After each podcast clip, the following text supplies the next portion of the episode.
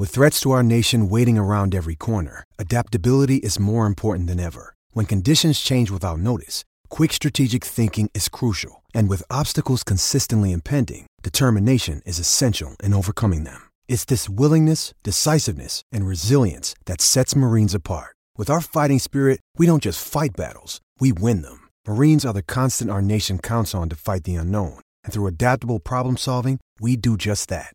Learn more at marines dot com. This is Halftime Adjustments on W P X I Now. Welcome into Halftime Adjustments. Albie Oxenrider is off this week, so I am Jenna Harner filling in. Joining me is the one and only Chris Carter from D K Pittsburgh Sports dot com, our partners. Chris, how you doing? First off, happy Wednesday. I feel like we're making it through the week here. We're making it through the week. We are. It's sunny outside. It's nice. I can like go jogging without my sweats on. This is this. I, I'm I'm loving it. And and tomorrow's my birthday. Like this is great right now. I'm loving it. It is a big week for you ahead. Happy early birthday. The weather you. is definitely showing up. We're very excited. Um, we have a lot to talk about today. I think the big story that everybody's been talking about that kind of came out late Tuesday night, early Wednesday morning, there was a T M Z article, a video was released. Wide receiver Chase Claypool was involved in an alleged altercation. There's video of it. You can see Claypool not entirely partaking in the fight. There was some kicking action, um, things along those lines. I guess, first of all, just, you know, what was your initial reaction when you saw all of this? Because I think a lot of Steelers fans are, you know, kind of eyes wide open. It's like, oh, no, no, no, no, this this isn't a fantastically great look, just given obviously the pandemic itself, let alone the potential ale- alleged involvement in this fight. I mean, my first reaction, Jenna, was just, you, you got to avoid those type of situations. Now, I do agree that there are a lot of people who I think are sensationalizing this and making this out to be something a lot bigger than, than, than it has been. Um, but at the same time, Chase Claypool, you're seeing out in public, at, you know, outside of a, a restaurant, bar, establishment with no mask on it, during the pandemic in California where there's a mask mandate on. And, you know, you look at the video and initially it looks like he's just peeling people away from the pile that that, that and the scrum that was going on. Uh, but then, and I think he would have been fine for that. But if it wasn't for the, you know, at one point you see him and it's kind of blurry. The video wasn't that clear, but you do see him clearly kick somebody either in the face, neck, or upper body area. And, and that's when he backs away. And then it seems, so now that's, you know, that's battery. You know, if someone wants to press charges now, a few things that so far have worked out for Claypool. One, nobody's pressed charges. Two, everyone was gone by the time the police got there. So this could have exploded into something much worse, but it wasn't there. But still, as a young N F L player, I believe he's twenty-one, twenty-two years old. You got to know that you're a target when you're out there for anybody who knows who you are. They know they can either make money off of you, get, you know, get public, publicity off of you. And when you're there, you have to pull away from those types of scenes. That's the bottom line for Chase Claypool. Now, does this make him the worst human being in the N F L? No. Does this mean that the Steelers are out of control? Absolutely not. I mean, you look at the situation with Tyreek Hill and the Chiefs and how they've been to two straight Super Bowls and won one. And the things that he's he's been involved in are much worse than this. But still, that does not excuse what Chase Claypool did, and it does mean this young man has to get his head on his shoulders straight and avoid these type of scenarios. Yeah, and it's just in such a prevalent world right now we're in where everybody has a phone. You can take out a phone, you can videotape everything. It's one of those things that as a player, you almost need to have a little bit more of like a heightened sense of, okay, this is a situation. Hey, I might need to get out of this, you know, and again, a lot of the reports coming out from what T M Z was saying was that he was not an instigator. He kind of jumped in to, as it looked like, again, everybody kind of can make their own opinion on what they're seeing. That's what we've seen a lot of on Twitter today, but um, you can see him just kind of like go in to peel people off and say, you know, kind of attempt to break it up a little bit. There's a lot of speculation, of course, but it just was kind of one of those things where, again, it just, it's not the best look, especially, especially right now yeah. with the situation. Hey, we're still in a global pandemic and, you know, leaving a bar without a mask, I think would just, that alone could be a story. I think people would kind of, you know, take to a little bit. And that's the other thing is how delicate these type of situations are, Jenna, because like you said, in the early part of the video, when they point out where Claypool is, he's not doing anything wrong. He's like, he's saying, hey, move away, move away. He's pushing people out, you know, to, to, it looks like he's breaking up the fight. But in that one moment, and that's all it takes is one moment for T M Z or whoever to take a video of you, put it on the internet, and then you're public enemy number one. In that one moment, who knows? The person might have said something offensive to him. The person, he might have just snapped and lost. You, but that's why you got to remove yourself from those situations. You know, but you know, coaches often say only bad things happen late at night when you're when, when you're out in those situations, because that's when you're going to run into, you know, people being drunk, people saying obscene things, and then maybe you getting pulled into it. Uh, you know, and that's the thing. If he doesn't kick the guy, this is probably like, oh, Chase Claypool was involved, but you don't really see anything. But now that one, that one moment where he made that mistake, that's what's going to be the story here. And now the N F L could take legitimate action if they see that as something to demon. Uh, who knows? They might they might punish him with a with a fine. They might give him a suspension, because that is a, you know, a breaking in conduct policy. You know, but I just, I think it's important to, to remember, you know, for all athletes, like you said, in today's world with the technology available, you can be filmed at any point in time, even your own home. I mean, you know, like Larry Tunsil, the, the guy that was, the, that was drafted by the Dolphins, uh, you know, he, uh, you know, he was a guy that was filmed, you know, you know, wearing a gas mask, you know, smoking marijuana at one point in time. You've got to be careful to not do anything that's going to get you in trouble, because you know that, again, when you're in the, and especially when you're in N F L, and N F L more so than most leagues, like we know faster about the N F L. Like when Artie Burns drove, had a suspended license driving in Florida, we knew the morning of that that that, that was going on. You know, other sports, it may not happen, and that may not be not fair, but you have to understand that comes with the profile, that comes with the money, and that comes with the lifestyle, and you got to avoid those poor decisions. Yeah, no, absolutely. And we uh, we did reach out to the Steelers earlier today. They did not have any comment on the situation, as pretty much was expected. Um, we are still waiting to hear back from the N F L. Is this something potentially, I don't want to make you entirely speculate here, but is this something that you could see a little bit of a suspension for from Claypool moving online? Or is this something where the N F L might just be like, hey, you know, give a little slap on the wrist, like don't do this next time? I mean, I could see it going both ways. You know, like we've seen videos like when Kareem Hunt kicked a woman in the face while she was down, like that. This didn't seem as violent as that, but the N F L may say, hey, we're doing a no tolerance policy thing. It's like, hey, you know, and they may see a suspension, but I don't think it's going to be, you know, a half season suspension, if that, maybe a game or two, maybe a, a hefty fine just to say, hey, this is a personal conduct policy, but they certainly will make a statement of it. The N F L is not going to uh, pass the, pass up with this opportunity to make a statement and, uh, and show the world, hey, we take this type of thing seriously. I, but I don't think it's going to be as bad as where we've seen other violent situations in the N F L break out.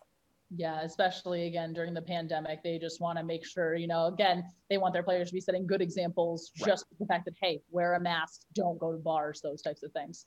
Well, be sure to stick with us. We are going to take a quick break, but coming up in a little bit, we are talking about some free agency, including the departure of Steven Nelson and what that means for the team moving forward. Stick with us.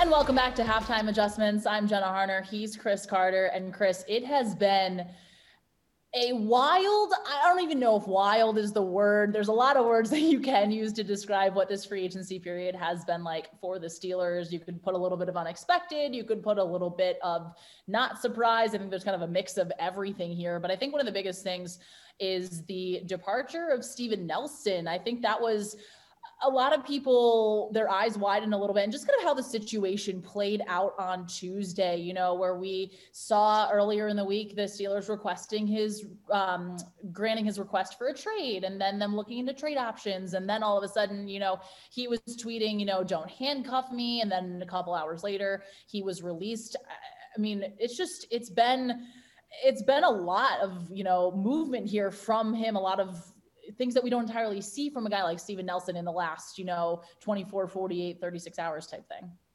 Yeah, it, it, it was certainly out of left field how this all developed. I mean, last week when we saw the update of him saying that and then the signing of Juju, there was a lot of speculation as far as those being related. I think we've seen enough information to say that, that they aren't. Uh, but as far as Steven Nelson, there's we haven't received much information as far as how this went down, but I have to think that part of the, the, the reasoning here is the Steelers right now, as we saw with the with the restructuring of Eric Ebron's contract on or, you know on Wednesday morning, they're finding ways to open up cap space, and when you do that, That means you're going to need to talk to guys, hey, can you move some of your money into future years? And maybe part of what Steven Nelson was going through is like, hey, maybe because he's in his late twenties, they said, hey, we'll offer you an extension, but he wants a higher extension. You know, Steven Nelson, you know, he's the he was the second paid, uh, you know, cornerback on the Steelers roster behind Joe Hayden.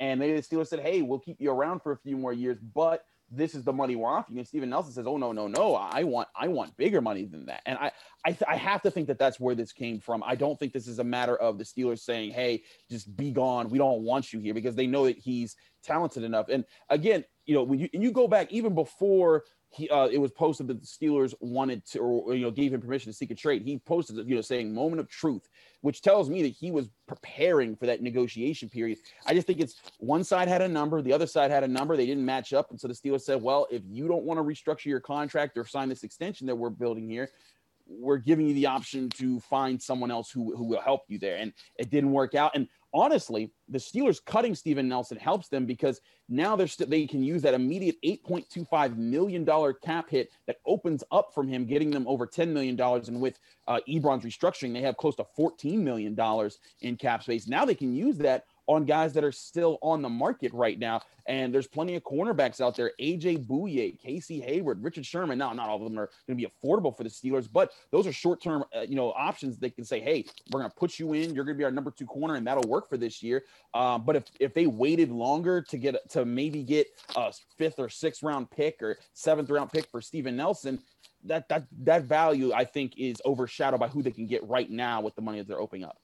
I was going to say, how detrimental is this to the Steelers defense, losing a guy like Steven Nelson? Because I feel like I've kind of seen all spectrums on, you know, all responses on the spectrum on Twitter in terms of people completely reacting one way, completely reacting another way. I guess put this in a little bit of perspective. How big of a loss is this? Well, I mean, there's there's certainly anxiety amongst Steelers fans right now, because throughout most of the twenty tens, the Steelers did not have good cornerbacks. They had, they started cycled between Antoine Blake and Artie Burns, and, you know, William Gay at one point was the best guy they had, and he was solid, but it was really rough. They they kept finding guys out that they could, you know, even the guys that they drafted, Keenan Lewis ended up going to another team. Cortez Allen got hurt when they finally paid him. It's just been rough on rough on rough for them. And now finally, after years of going through that, they have a stable secondary with Minkah Fitzpatrick at safety, Terrell Edmunds at strong safety, and then Hayden, Nelson, and Hilton and Sutton. I mean, four legit cornerbacks that you're happy with. And now two of those guys are gone because Mike Hilton signed. Maybe the biggest snafu the Steelers made here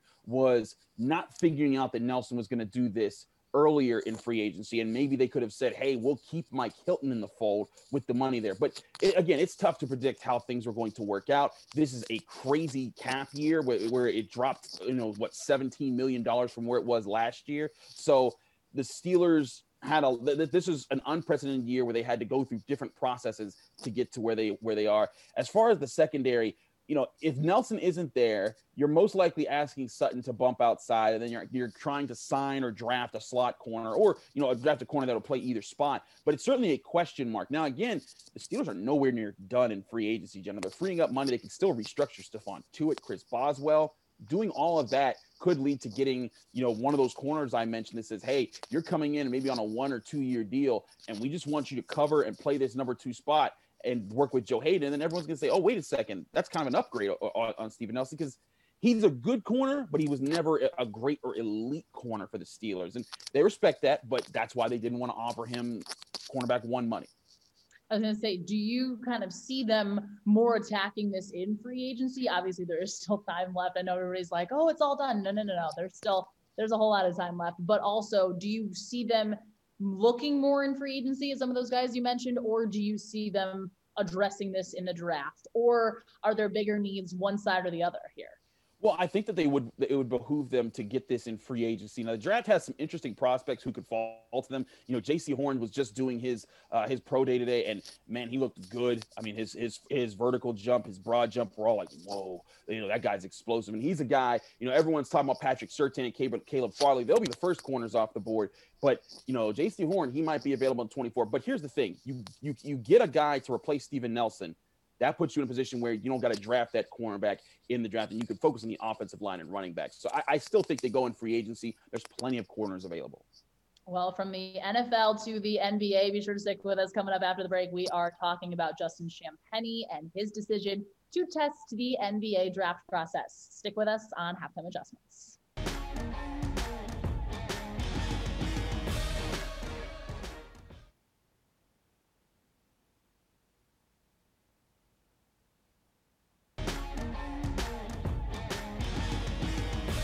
And welcome back to Halftime Adjustments. I'm Jenna Harner, joined by Chris Carter. And Chris, you are someone that covers Pitt basketball. You pretty much covered them throughout the whole season. You are our Pitt basketball insider and guru, as we like to call you. So we thank you for all of your areas of expertise and knowledge here.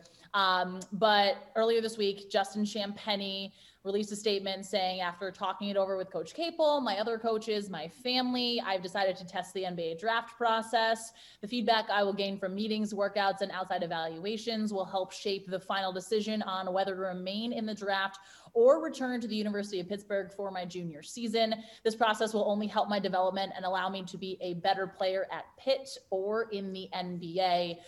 I just, I guess, I want your initial reaction here, because I think a lot of people forget that the N B A draft process for college players is a whole lot different than the N F L draft process. A- absolutely. You know, like in, in the N F L, you talk to, you talk to an agent, you talk, oh, that's it. You you're, you're in, you're in the draft process. You're making, you're making those moves. But in the N B A, you know, testing the N B A waters does not mean I'm just going to the draft. It means exactly what Champagnie said. There's workouts to do. There's phone calls to make. There's Zoom calls to make. You're talking to coaches. You're talking to scouts saying, hey, what is my value to all these different organizations, uh, you know, out there in the N B A? And that's where Justin Champagnie is going to be gauging things. Now, uh, I still think that there it's kind of fifty-fifty on whether or not he goes in or comes back. Now, here's my reasoning, Jenna. There is a big d- jump when you're a first round pick and a second round pick. Like just last year, Desmond Bane was the thirtieth overall pick of the draft by the Gri- Grizzlies.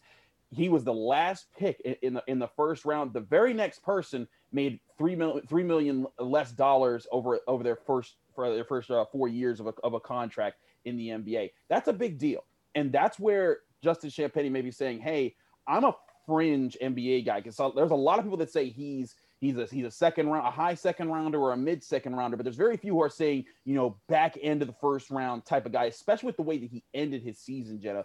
During early the season, I saw the N B A scouts that were sitting there and and and look and looking at him during games, and especially there was like a, a, a five game stretch between uh, in January where he was just on fire, hitting three pointers, defending well, getting rebounds. He was just he was the only person who averaged a double double in the A C C.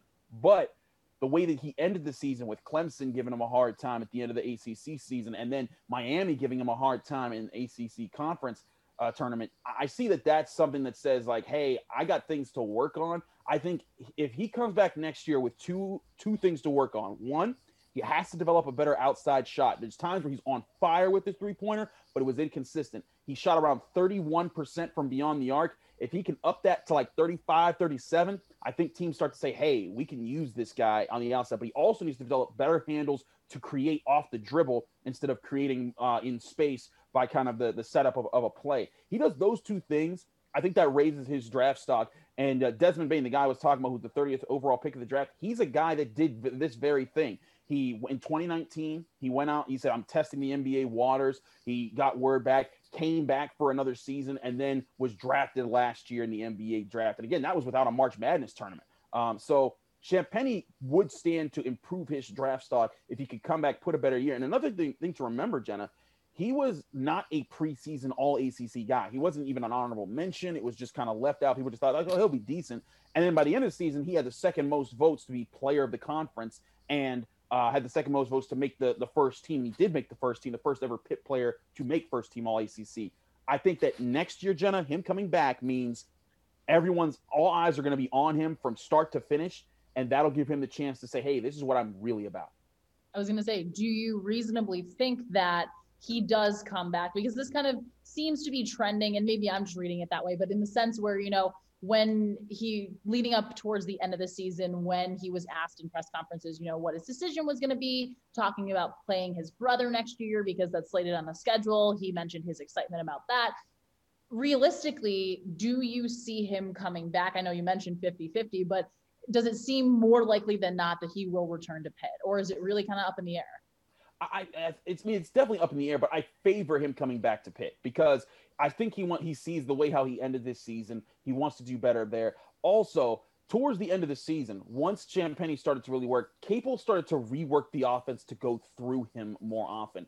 I think that now it's like, okay, because before they had Audie's Tony and Xavier Johnson, and they were really good scores, and you could have a balanced attack there. Now next year, you're looking at Femi Odikali, Nike Sabande, and Justin Champagnie. But Champagnie being the star, they're going to find ways and create ways for him to get more points and get get more chances to show this is what this guy brings to the table. And that might be something he says, hey, I can use that year to boost my profile and get that first round pick. So I just, I think that it would behoove him to make that decision to do that. We've seen Pitt players uh, jump into the draft. Steven Adams years ago did that. And, you know, he took time to develop, but Steven Adams is also like six eleven and, you know, has the build. Justin Champagnie is six six and he plays basically power forward for Pitt, but he's the size of an N B A small forward. So that's where I think he has to develop, you know, more offensive skills. And then we'll be talking about, you know, N B A, but I just, I think, I think he still leans to staying with Pitt. He's just waiting to see what people say to him about uh, what he needs to improve. And then they'll make that announcement in, you know, a few weeks or so,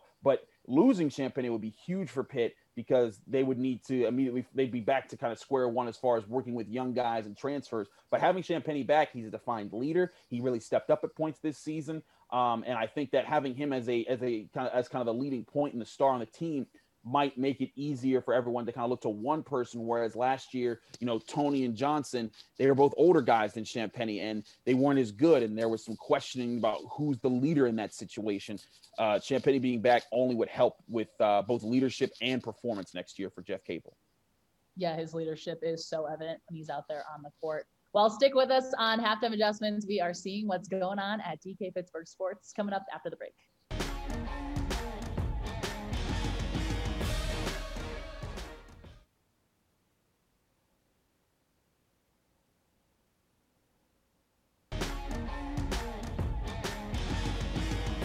And welcome back to Halftime Adjustments. Chris, I know you guys have a whole lot going on at D K Pittsburgh Sports dot com right now. What are some of the things that you guys are working on? What should uh, some of the viewers really keep their eyes out for here? Well, we got our new baseball writer, Gerard Gilberto. He'll team with Alex Stumpf. Uh, they've been covering spring baseball, you know, spring training, and now we're getting ready to get the season started. Of course, we've got our whole hockey team, Taylor, Dave, and Dayon, all covering the Penguins as they make this push to the playoffs. Uh, lots going on there. Uh, but of course, we, you know, what we're, we're always having you covered on the N F L aspect. I'm writing a lot about the N F L draft and free agency. So is Dale. Uh, you know, we, you know, we're giving you the details on the Chase Claypool situation. Lots of really cool stuff coming up that could say, hey, this is where the future of a lot of these places, these a lot of these your favorite teams are going. So check us out. We got a lot of great things coming up, especially on the N F L draft in the next few weeks. Well, we are definitely excited as the draft is just around the corner. Pretty hard to believe. You guys do such fantastic work. It is such a Thank wonderful you. thing to be partnered with you guys. We love all the stuff that you do. Uh, thanks so much for joining us. And thank you for joining us on Halftime Adjustments. Happy Wednesday, everybody. Enjoy the weather. Uh, stay safe and healthy out there.